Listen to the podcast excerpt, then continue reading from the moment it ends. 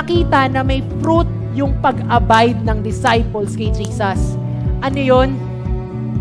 Yung boldness nila. Ah, kaya tumatapang kasi kasama lagi si Jesus. Kaya pala malakas yung loob. They had been with Jesus and that's because whatever Jesus told them, it was not hindi lang nasa utak nila. It was what they had lived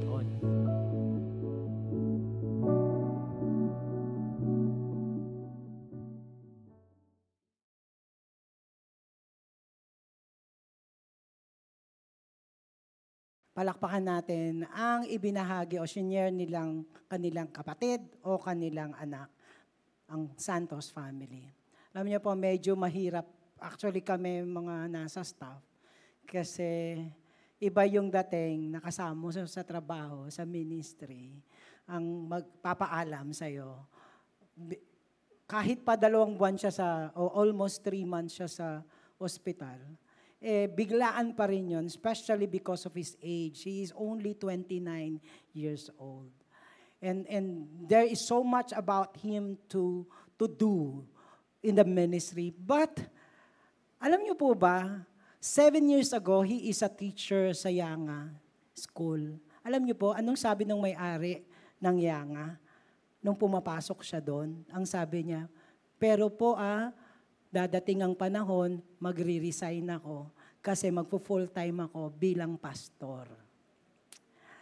Kaya po, after seven wonderful years, very, very brilliant, to the point na naging spiritual director siya ng Yanga. In salute to his faith and commitment and even the anointing to really move the student.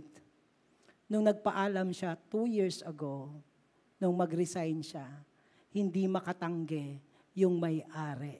Kasi seven years ago, nagpaalam na siya. And two years after that, nandito siya. You heard him preach. Nakasama namin siya. Talaga yung brilliance. At ngayon po, lahat kami ay taken aback, nagulat, na hindi na namin siya makakasama ulit. Maliit na portion lang ito ng Victory May Kawayan. Ibalik ang pag-honor at pagpupugay, hindi lang sa kanya, kundi ang pamilya niya, for the life and faithfulness of God kay Jello. Ang hirap magsalita sa isang taong gusto mo pa sanang makasama. Sa isang taong ang dami mong nakikita. Pero we all submit to the wisdom and plan of God. Kaya ang invitation ko sa inyo, tanggapin natin ang buhay na pinahiram kay Sir Jello at kipin at anuman, lalo na yung may close encounter sa kanya, anumang iniwan niyang legacy ay babaunin natin. Once again, maraming salamat Lord sa buhay at pagpapahiram mo sa amin sa iyong anak. Marami pong salamat sa kanyang kinontribute, particularly sa Victory May Kawayan. Lord, we thank you so much. In Jesus' name we pray.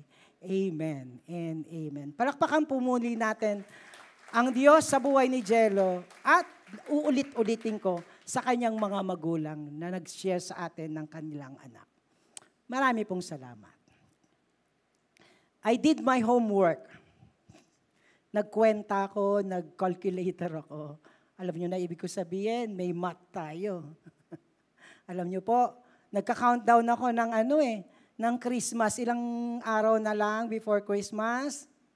Oh, ako nagawa ng assignment. 70 days before Christmas and this is the third week of October countdown. Christmas 2022, 70 days. Okay po? Yan. La. Mula sa countdown, sa Marites muna tayo. At ako'y magpapakatolits ngayon. At uh, alam ko na dun sa mga gustong makamarites at makitolits sa akin, alam nyo na yung pinag-uusapan natin. Alam nyo po ba yung trending ngayon? ang, ang maganda, ang kakaiba dito sa trending ngayon, hindi artista sa artista. O kaya, this is not about politics, right? Matindi, serious yung ating minamarites. Ayoko nga gamitin na yung marites at saka tolits eh. Kasi seryoso yung pinag-uusapan ngayon na umapoy in the last two days ang inyong Facebook at ang mga iba pang mga flat platform nagkakagulo sila about this topic of hell, heaven, believers, and non-believers. Di ba? This is a serious matter. And at talo-tao talaga namang involved tayong lahat. And overaching this issue on hell, discussion on heavens, sino ba yung believers, sino ba maliligtas, sino ba pupunta sa impyerno, ito ay also a discussion of truth. Ang nagsasabong-sabong ngayon is, ano ba talaga ang totoo? But I tell you, I have this premise for this afternoon, and this actually is a statement of fact. Let me share this to you. Psalms 119, verse 160, The sum of your word is truth, and every one of your righteous rules, words, endures forever. Let me invite everyone to please stand up and we will go through this premise, not actually premise. I stand with this truth and I hope we will all together stand in this truth. Uh, truth, even as we read the whole of our selected passage in Psalms 119. Let's read our text. One, two, three, go.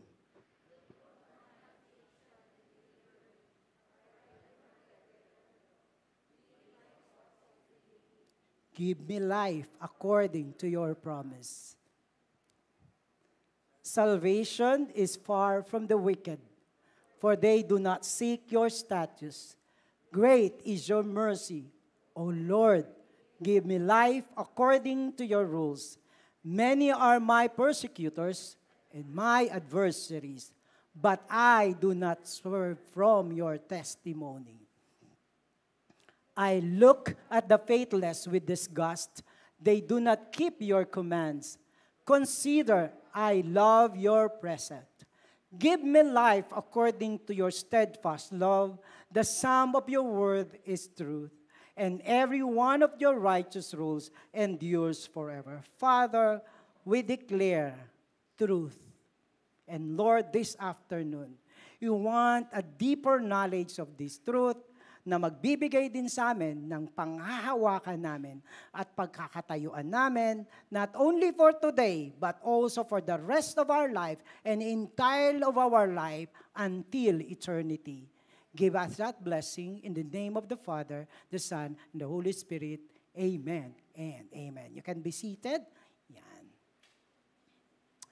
Okay, let's let me go back to the yung pinaka uh, main verse dun sa ating selection. Anong sabi niya rito? The sum of your the sum of your word is truth. Look at this, I highlighted sum, your word is truth. Imagine niyo. Pag sinabi nung inaaral dito, the sum, ibig sabihin ang kabuuan.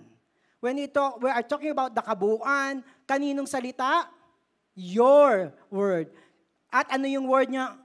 Are the word of truth. Nag-uusap tayo ka, ng mga nakaraan, ang gulo-gulo ng, ng discussion about truth. And dito anong sabi? The sum total of God's word is the truth. Ang ibig sabihin niyan, ang pinag-uusapan natin dito ngayon, at ang Biblia is the ultimate, universal, fundamental statement about God and truth.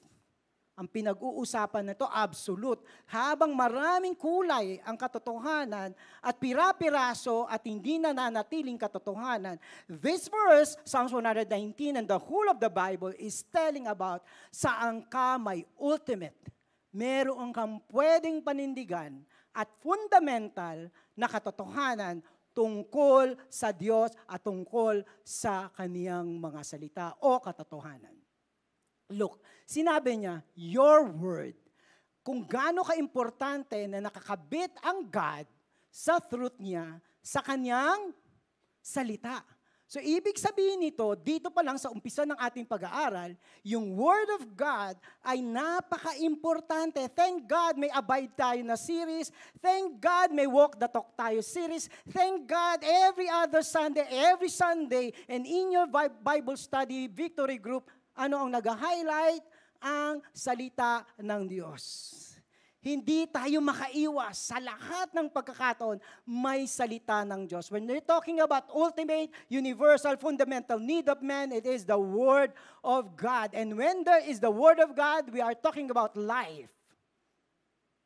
Yung ating buhay, And when we are talking about our buhay, kasama ang ating pananampalataya, and more importantly, kasama ang ating eternity, ang buhay na walang hanggan, o ang buhay pagkatapos ng mundong ito, saan siya lahat nakalakay at nakasulat? Sa salita ng Diyos.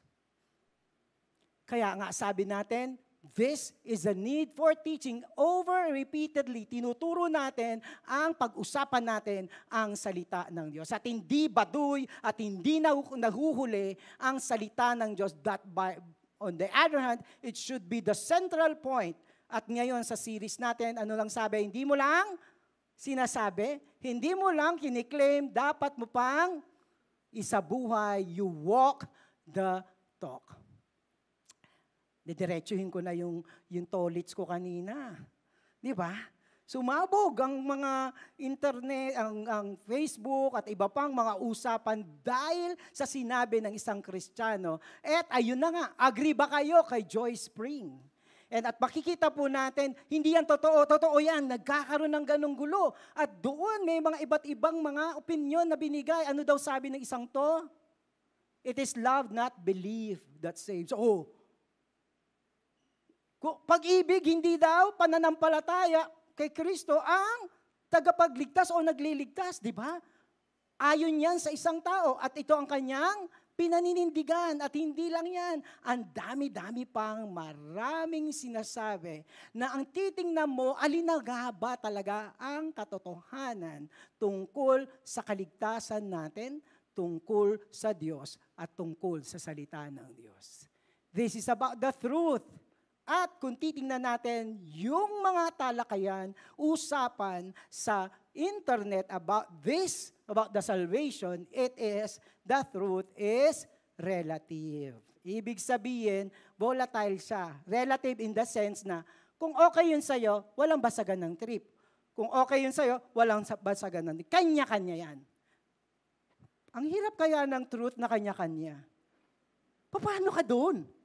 Tapos pa ganito, ito yung truth mo. Ito kang truth A by Mr. A. Tapos, truth B by Mr. B. Alam nyo ba, susunod doon, si Mr. B, iba na truth niya. Kasi truth, yung pag nakikita natin sa, sa, sa mundo ngayon, sa usapan, sa, sa karamihan, it is unpredictable, it's changing. Yung truth mo ngayon, volatile na, relative na, bukas iba na naman. Minsan ang kaaway mo sa truth mo, ikaw, kasi iba na. And with this kind of truth, ano nga yung problema ng mundo? Di ba ang hirap? Na ang truth na relative at unpredictable, para kang bumibiyahe. Tapos, rocky yung road, shaking. Sige nga, paano ka makakabiyahe ng yung truth at yung direction na, na sinusunda mo, paiba-iba. If the truth, it is volatile or relative and changing, you cannot trust and it will not lead you to the proper destination. Maliligaw ka o mawawala ka tuluyan. So ano kailangan? Tuwang-tuwa po ako nung ito yung tinuturo ko. Nag, kinocompose ko pa yung inaaral ko. Biglang lumabas na yung ano, yung issue about. Sabi ko, sakto Lord. Ang pinag-uusapan nila, ano bang katotohanan? And this is it. And sa lahat ng discussion, shaky ang truth. Unpredictable, changing, volatile, kanya-kanya. So, this afternoon, let's talk about the truth and the real truth and our God. Balikan natin yung ating main verse. Ano nakalagay dyan? The sum of your word is truth, and every one of your righteous rules endures forever. What does the Bible says? Yung kanyang salita at ang kanyang rule Remember yung rule dito, testimony and law is all about the Word of God. Ano daw nakalagay dyan? Endures. Is it volatile? Is it totoo ngayon, bukas hindi na? And remember this, yung truth na pinag-uusapan natin, wala pang mundo, wala pang nagmamarunong, wala pang nanggahatol, truth na siya.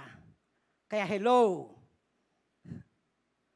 And then, sa panahon mo, yung truth in the eternity past is still truth now. And the whole history of human about the truth of God will serve to be the truth, hindi nagbabago. And even in eternity, after all this time and the world is gone, is still the truth. Kanino ka kahawak? Di ba? The truth that is so permanent and reliable. Anong sabi diyan? The Bible repeatedly teaches the what? Sanctity of truth. Nilagyan yung term na sanctity. Pag sabi, ibig sabihin ng sanctity of truth, it's all about the divine nature of the truth. Kaya wag mag-imbento yung tao. Kasi ang katotohanan lang ay divine. Galing sa Diyos. At ang galing sa Diyos ay eternal. Kaya may sanctity. So you cannot create it because we are all fallen. It only, God can only establish the truth. Sabing pa nun dyan, pakita po natin, sabi, Bible is the foundation where all truth claims should be measured. So kung naghahanap ka ng katotohanan, saka pupunta, encyclopedia, pwede konti. Pero the truth that is divine and eternal is written in the what? I love this topic. I love abide. I love walk at the talk. Kasi I love the Word of God. Kaya passionate ako kapag Word of God. When I graduated in ATS, ang sabi ko, nakalagay dun sa anong, anong gusto mo, yung parang pangarap mo nung graduate ka, nakalagay doon, I want to teach people on how to love and handle the Word of God. Bias ko to. Kasi Imaginein mo, hindi lang yun personal bias. Anong sabi diyan? Ang lahat ng katotohanan at sinasabing katotohanan, katotohanan sa mo titingnan na perspective, anong magnifying glass mo diyan? The Bible. Ang problema, may nang insulto sa Bible. May hindi naniniwala sa Bible. Papato na tayo. Huwag kayong makipag-away. Iba yung lente nila, iba yung lente nyo. So, it is unproductive or baliwala kung makikipag-away ka unless they love the truth and they accept the truth of the Bible. When we are talking again about the truth, kahit ang taas-taas ng opinion mo, ang galing-galing mo, at ang dami mo, influencer ka pa sa truth mo.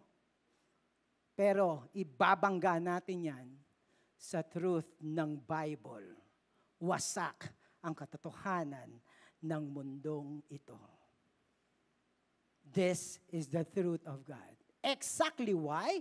Because truth is, that is which is consistent with the mind, will, character, glory, and being of God. Saan nakalagay yung truth? Kay God. Kung anong will ni God, kung anong character ni God, yun ang truth. Truth is the self-expressions of God. Kung anong nireveal ni God sa Bible, yun ang totoo. We cannot disassociate God from the truth and truth from God. The definition of truth flows from God, therefore God is the author, the source, the determiner, governor, arbiter, ultimate standard, and final judge of all truth. Pastor Ray, sobra ka namang maka-absolute. Napaka-conclusive. But, I, but nung inaaral ko yung text natin, nakita ko po yan na I do research. Ayan yung sinabi, I put the exact quotation. Because I do agree, kapag usapan ng katotohanan, wala kang dapat tingnan kung hindi ang salita at ang katotohanan ng Diyos. This time, I would like to address all the young people at pati din na tayo na nakakatanda. Ang daming truth ngayon ang daming filosofiya ng tao. Ang lalakas magsalita, right? In due respect sa kanila. Di ba? Parang totoong totoo. Saan tayo na drone? Lalo na powerful, yung nagsasalita. Lalo na billion ang views. Pakaingat tayo. Hindi lahat ng blockbusters na mga movie na nag inject ng hindi katotohanan ng Diyos, niyayakap nyo. Walang multiverse.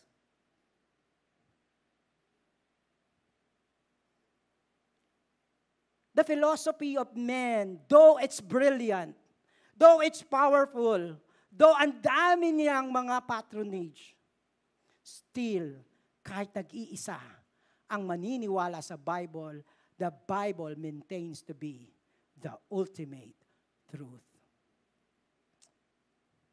But we are living in a very, very,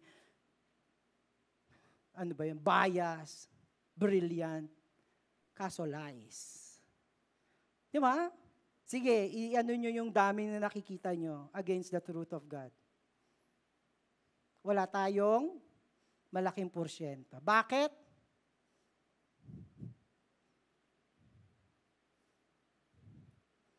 Sinong promotor? Ang galing niya pang magtago. Alam niyo kung kailan siya nang gulo? When did he distort the truth of God? as early in the paradise of Eden. Di ba? Sabi ni God, don't eat the fruit of the knowledge of good and evil.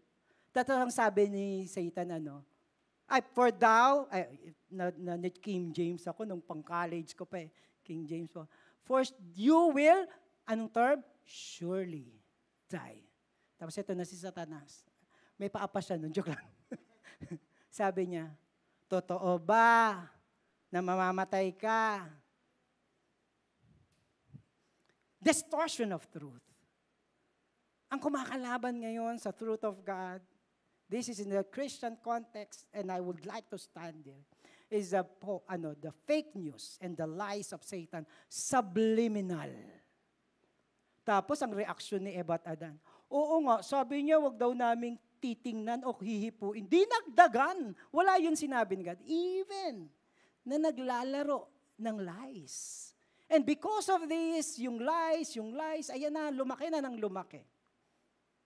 Kaya wag tayong magtaka ngayon kung maraming mga ganitong bagay na deception because the truth in the world is this. Ano ang katotohanan at ang ano ang mundo? Ang sabi natin, balikan natin yung ating text. Salvation is far from the wicked because they do not seek the status. Yung status dito is again the Word of God. Another synonym siya, law of God, precept of God, testimony of God, the Word of God. Yun yung status. Many are persecu- uh, persecutor and adversary, but these people who are wicked swerve from your law. Swerve, swerve from the Word of God. Bakit? Let's go to Romans as Apostle Paul says, For the wrath of God is revealed from heaven all against ano do? All ungodliness, all unrighteousness of men, who by their unrighteousness, what is the main thing that they did na nag-branch ng unrighteousness, ungodliness, is the suppression of truth. Kita nyo? Kaya ito nangyayari. Una kagad, sinupress na ni Satan. Sinusuppress pa ng tao ang tungkol sa katotohanan and all the fruits at ang epekto is now lies, deception, philosophy of men, pride of men, all these are coming from the dis- suppression of who God is. Salvation is far from the wicked because for they do not seek your status. Alam niyo kung ano nawawala kapag ang niyakap ay hindi katotohanan? Salvation of God. Redemption of God. Guidance of God. Wisdom of God. Righteousness of God. Imagine mo, pag doon ka pumunta at yun ang niyayakap mo, maraming nawawala sa mundo. Anong sabi? Salvation is far from the wicked. Let's go, go to this example. I would rather go to hell than be in heaven with the self-righteous people. Tingnan mo, yung heaven na ipinapromise with the truth, sabi niya doon na lang daw siya. That's destruction and that destruction is eternal. Ang nakakatawa dito, nakakatawa, nakakatawa. Ang sabi niya, I do not believe in heaven or in hell. Pero na-offend siya nung sinabi ni nung Christian na, me, mapupunta sa hell. Di ba hindi ka naniniwala sa hell? So wala yung, di ba ang gulo?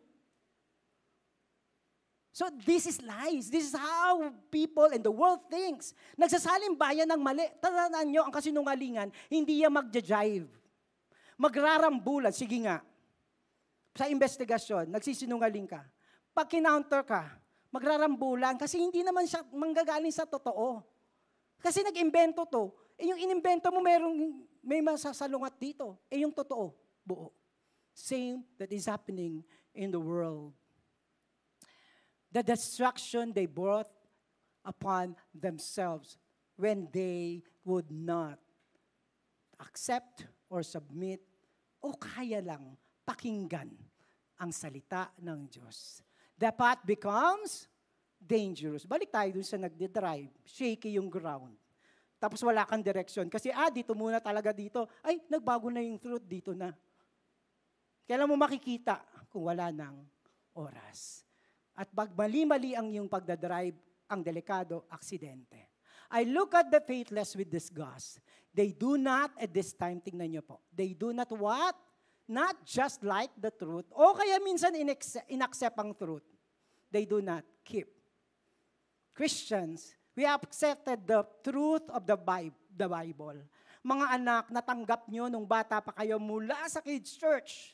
May lumipat na dito. Tinuruan sila ng gospel, si Kristo. Pagdating dito, si, si gospel, si Kristo. Pagdating ng young adult, di mo na, you will not keep the word of God. Yun ang disgust ng, ng, ng psalmist. Bakit pa siya disgust? Nagwi-withdraw from the truth. Nandun ka na sa tama. Tapos gigive up mo. Ay, hindi ko alam kung anong mga dahilan. But there are temptations, by the way na mag-withdraw sa truth, na mag-give up sa truth, lalo na kapag tinignan mo sila, oh, gaganda ng buhay, ay, ang sasaya, dito na lang ako. Pero pag lies yun, I tell you, it's not permanent. Kaso maa-attract ka. Then you will give up the truth. You will withdraw from the truth. Mga anak, ang isa kong panalangin, lalo na yung lumaki na dito sa simbahan, pagdating nyo ng high school, pagdating nyo ng college, pagdating nyo ng adult, lalo na pag kinasal kayo, be faithful and remain in the truth we are here na mas nakakatanda nung nanatili kami sa salita ng Diyos without boast. We have a more life na nag, nagkita namin ang pagpapala ng Diyos. Disgusted yung ano, yung psalmist. Isa pang disgust niya is this. Yung ang galing-galing magsalita. Ang daming alam. Pero ano ginagawa? Hindi naman sinasabuhay. Yun ang kalaban ng katotohanan. You claim to know. Gagamitin mo lang panghusga sa iba. Kamusta man naman buhay mo? So disgusted sa yung psalmist. Alam nyo, when I go through, browse dito, dito sa mga, mga usapan dun tungkol kay Joy Spring, alam nyo, okay lang ako dun sa personalan. Nung tinitira na yung Bible, nasasaktan ako. Yung tinitira na yung God ko, okay lang eh. Okay lang yung mga tao. Sige, awayin mo na yung mga Kristiyano, ganyan. Pero pag sinasabi na yung Bible at saka si God, offended ako. Nung na-offend na ako, pinatay ko na. Inayawan ko na. I don't want my God to be insulted. As, as you do don't want it. Truth, and finally, truth and we are, or the God, the people of God. Balik tayo ulit sa text natin. Great is your mercy. O Lord, give me life according to your rules. Imaginein mo, sabi niya, bigay mo sa akin according to your truth. Sige nga, according to the lies of the world. Or we rather go to the rule of the God or the truth of God. Oops. Pabalik na lang po. Una, yung living according to the truth or to the rule of God is to be yourself. To be who you really you are. Diba, ang hirap namang nagpipretend ka. Ang hirap namang nahihirapan ka, hindi mo sinasabi. Ang, ang hirap naman yung vulnerabilities mo ay hindi mo sinasabi, hindi mo inaamin. Una, maging totoo ka sa sarili mo, lalo na maging totoo ka kay God. That is the rule of truth. To be true to yourself and to God and to other people. Ang maganda dun sa ulit, dun sa reaction nung, nung ating artista, ang sabi niya, kasi tinira na siya, kinawawa na siya, bugbog sarado eh. Durug-durug sabi niya, I'm worse than what you say. Ha? Nagulat ka doon, hindi siya nagpaka, ano, nakapag self-righteous. Ang sabi niya, mas masama ako sa sinabi niyo lahat. Imagine mo, inupakan mo na, binato-bato mo na, mas masama pa ako sa pagbabato niyo sa akin. Such a girl. At anong sabi niya, hindi nung naging Christian ako, tumino na ako at perfecto ko. Hindi niya sinabi yun. Even at this time, meron ng mga kong failures. Again, accepting the vulnerabilities. She is being true to herself. Even as she stand for the truth, he, she is true to herself. First, according to the rule of truth, be true to yourself. Pag mali ka, mali ka. When God is speaking to you, umamin ka kay God. And to live by the truth. To know, na, pabalik mo. Yan. To know and live by the biblical God or the biblical distinction or God distinction between good and evil, right and wrong, beautiful and ugly, or honor and dishonorable. Kasi ngayon, di ba? Ano ang honorable? Eh, pwede naman to. Tapos yung hindi honorable, pwede din. Di ba? Di ba ang dami ng compromise ngayon? Anong distinction? Anong standard? Eh, yung gusto niya. Ah, dito ako kasi pinagbibigyan ako dito. Eh. Dito na lang ako. Kung sino na lang magbibigay ng gusto, doon. Pero anong basis? What is true? What is ugly? What is right? And what is wrong? The Bible. Hindi ayon sa atin. So when we are living according to the rule of truth, go to the Bible. Hindi dahil ang daming trending, totoo na. Hindi dahil ang daming nag-like, paniniwalaan na natin. Kahit blockbuster pa siya, what is true and what is honorable is written in the book of the Lord. Great is your mercy, O Lord. Give me life according to your rules. Oops, balik lang po. Na, nadodoble ko yan. Yeah po, paki. Oops. Sabing ganun to. Ito pa, I love this, I love this. Nung, Lord, according to your truth. Di ba, ano nakalagay dyan? We may, see, we, may, we may not see and understand the whole of the works. Kanina, doon sabing ganun, yung hindi mo naiintindihan yung lahat na nangyayari. Limitado ka, right? Sino ang may alam ng lahat? Ano ang totoong nangyayari? Sino nakakaalam? Ang sabi dito, dito, He knows all things exhaustively. And His truth and knowledge is timeless. Very true to sa uh, akin at some of us here, especially with Jello. Maharap ako sa kay God, yung mga magulang niya umaharap. Bakit mo kinuha? Ang nakikita lang natin na wala siya. Pero, sino ang nakakita ng lahat mula noon, ngayon, at sa susunod? Si God. To live according to your rule is to submit to the understanding and submission and obedience anong nakalagay sa Bible. You can take this Bible, pero pag hindi mo maiintindihan, pumunta ka lang sa katotohanan kung sino ang Diyos. And I would say, if you cannot see His hand, trust His heart. Kaya I stopped answer, ah, no, fielding question to God. I even stopped explaining God to the parents. Hindi ako sumagot Kasi limitado ang alam ko.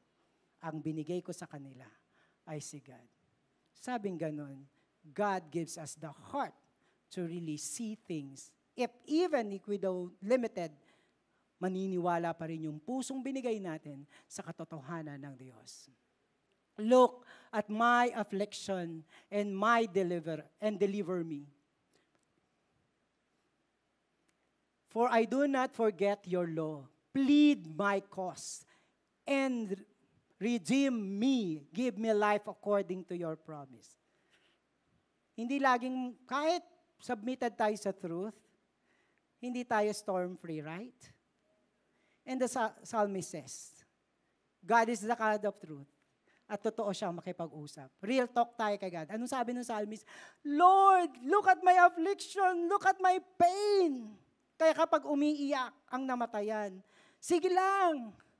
Finally, yung mother, nung nakita niya yung yung anak niya, nakatago, anak ano man, nakatalakbong, bigla, finally, first time, humagulgol siya. Tapos sabi go, iyak mo yan kay God. Katulad ng psalmist. Iiyak natin. Real talk si God. Even if we submit to the truth of God, still God would see us as human, as yung vulnerability natin. Yung pain natin hindi busted kay God. You can speak out to God. God will validate. Huwag mo na antayin ng validation ng ibang tao, makipag-validate ka kay God. Like the psalmist says, plead uh, and, and by cause and redeem. We are always heard by God. In full confidence and in full confidence that God would redeem us in the very painful affliction and condition. All because I do not forget your word. I love your word as I love you. Anong sabi diyan? The Lord, basahin niyo po ito. The Lord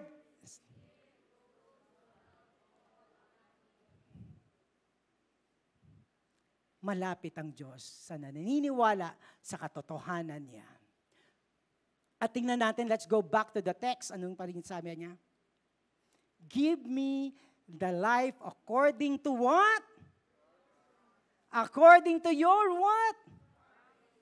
Steadfast love.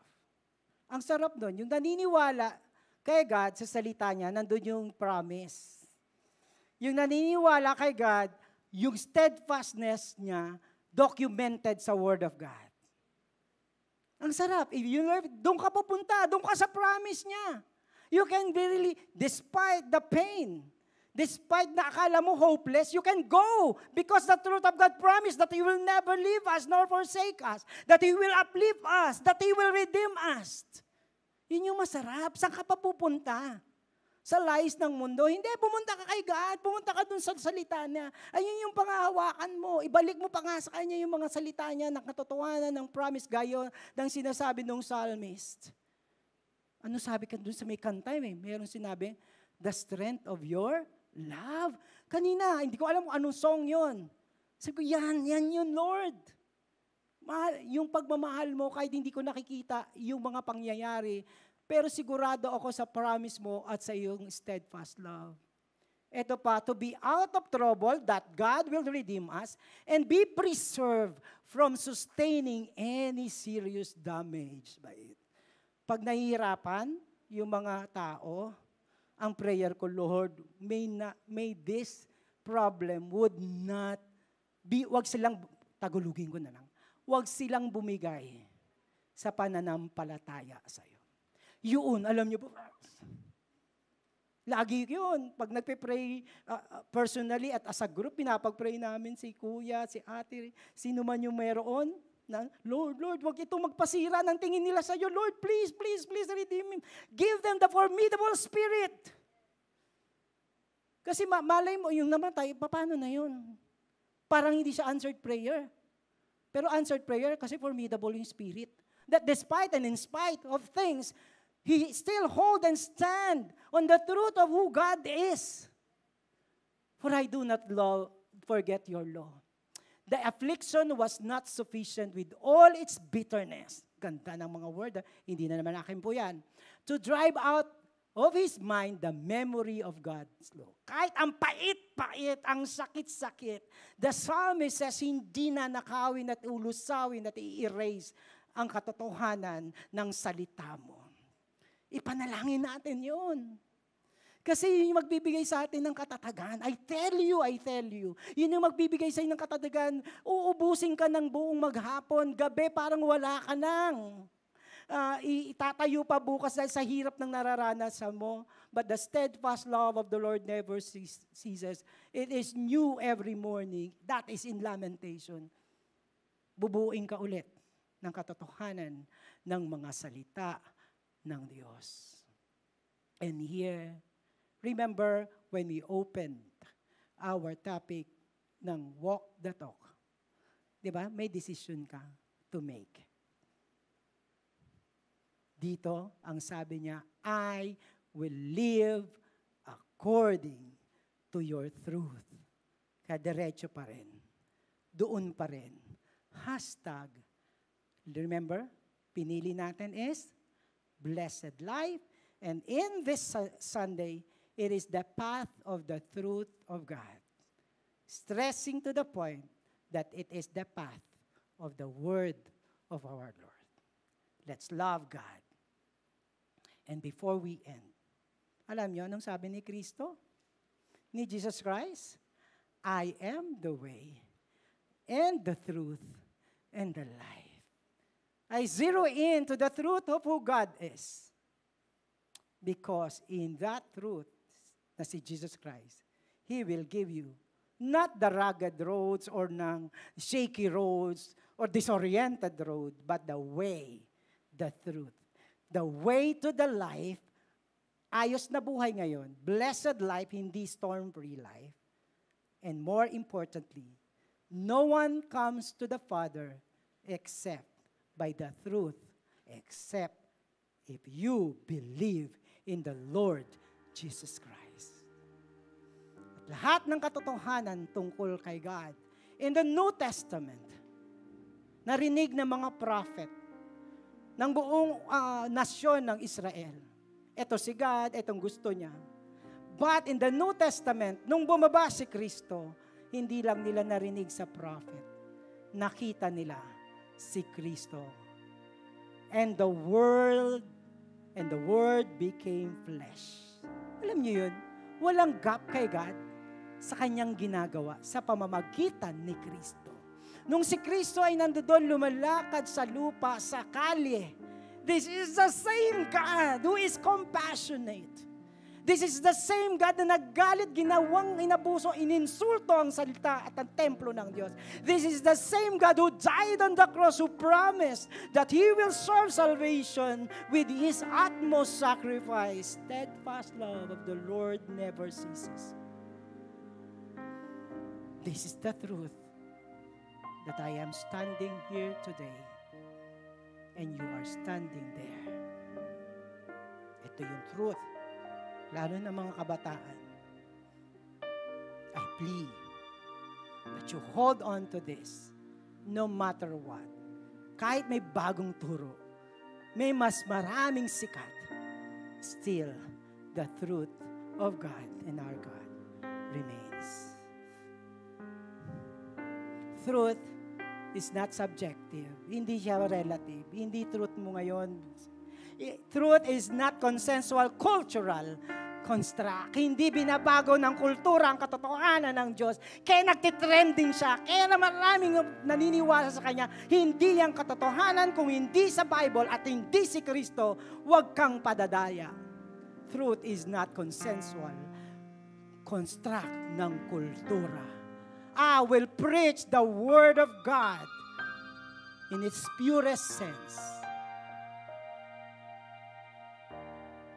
It is not invalid. It is not outdated. It is not irrelevant concept. Timeless, eternal, powerful. Truth is the ex- self-expression of God. The truth is in the Bible. Love your Bible.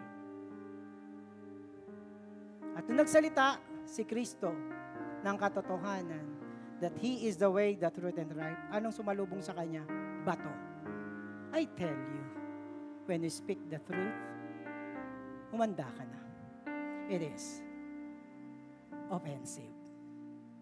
But I tell you, it liberates the people and save them from destruction. Our response to the truth of God has strong significance, not only in a blessed life here, but more imp- importantly, our eternity. The Lord says again, I am the way, the truth, and the life.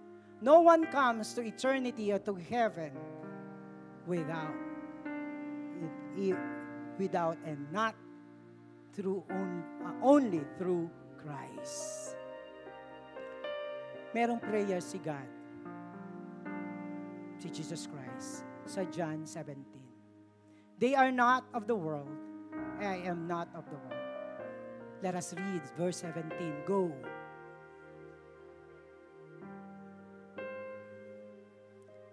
Sa ending natin, let us pray with, the, with Jesus Christ that we will be sanctified by the truth of God. We cannot be this strong without the Word of God. Tayo po tayong lahat.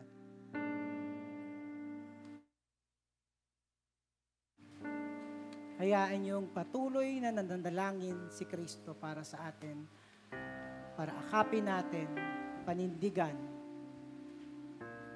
ang salita at ang katotohanan at si Kristo. At di natin to kaya, we will all falter. And thank yung sa music team, unless it is empowered by the Spirit of God, hindi natin to mapaninindigan. Through song and in our hearts, let the sanctification of the truth in us be blew to us by the Holy Spirit. Lord, breathe on us. We have received the truth. And we are so limited at minsan distracted. distracted. Kung sino ka at ang iyong katotohanan. And there are a lot. Nandoon kami sa mundo na ang daming nagsasabi sila ang totoo, ang daming nakakaakit, ang daming nanggugulo. But we would like, Lord, to really be faithful in the truth. God, please sanctify us with your truth.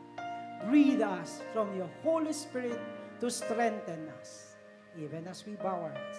And let us sing the song in prayer. Lord, and fire the word of truth by the power of your Spirit in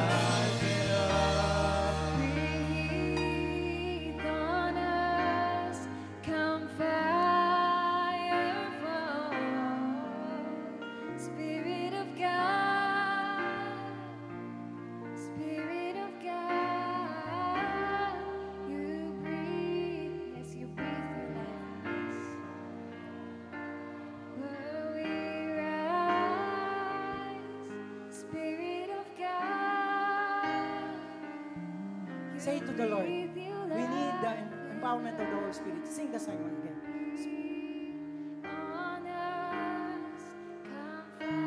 Yes, oh God. Lord, this is our plea. Yes, oh God, please.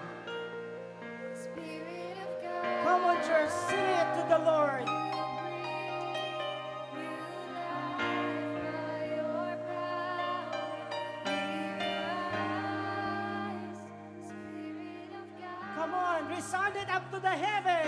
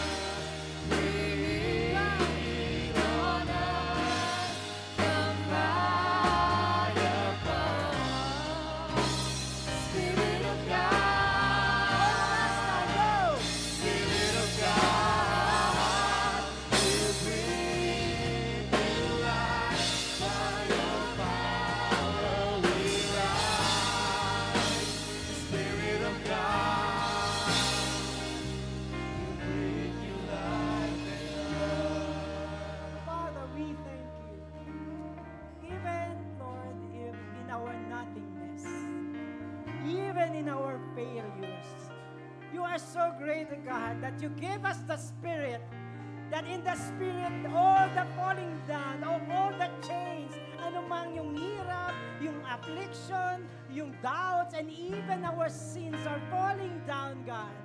Because the truth is, God is alive. He is faithful and powerful, God. Receive once again the indwelling and the infilling of the Holy Spirit in the name of the Father, and of the Son, and of the Holy Spirit. Everybody says, Amen.